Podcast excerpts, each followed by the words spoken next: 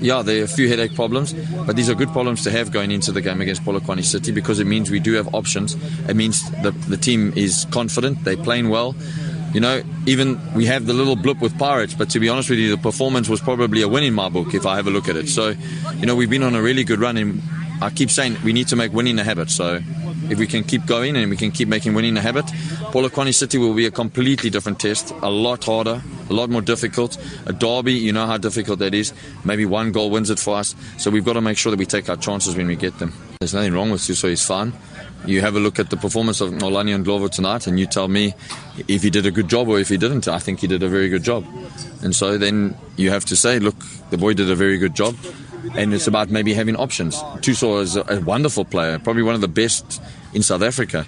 Uh, but Molani's in form, he's doing well. Do I not give him the opportunity? I give him the opportunity. He had, the, he had some great chances tonight. Uh, if you have a look, I think we play three games in almost a week or within 10 days. So we play Polokwane, Baroka, and then Wits straight afterwards.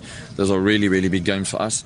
Two two derbies for Limpopo, and then a game against Bidvest Wits, and then Maritzburg. So, yeah, they come thick and fast. So any sort of break for us is good.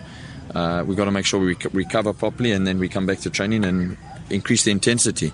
I think if you have a look at our performances as well, the intensity has been so good. And so for us to maintain that intensity, rest is very important.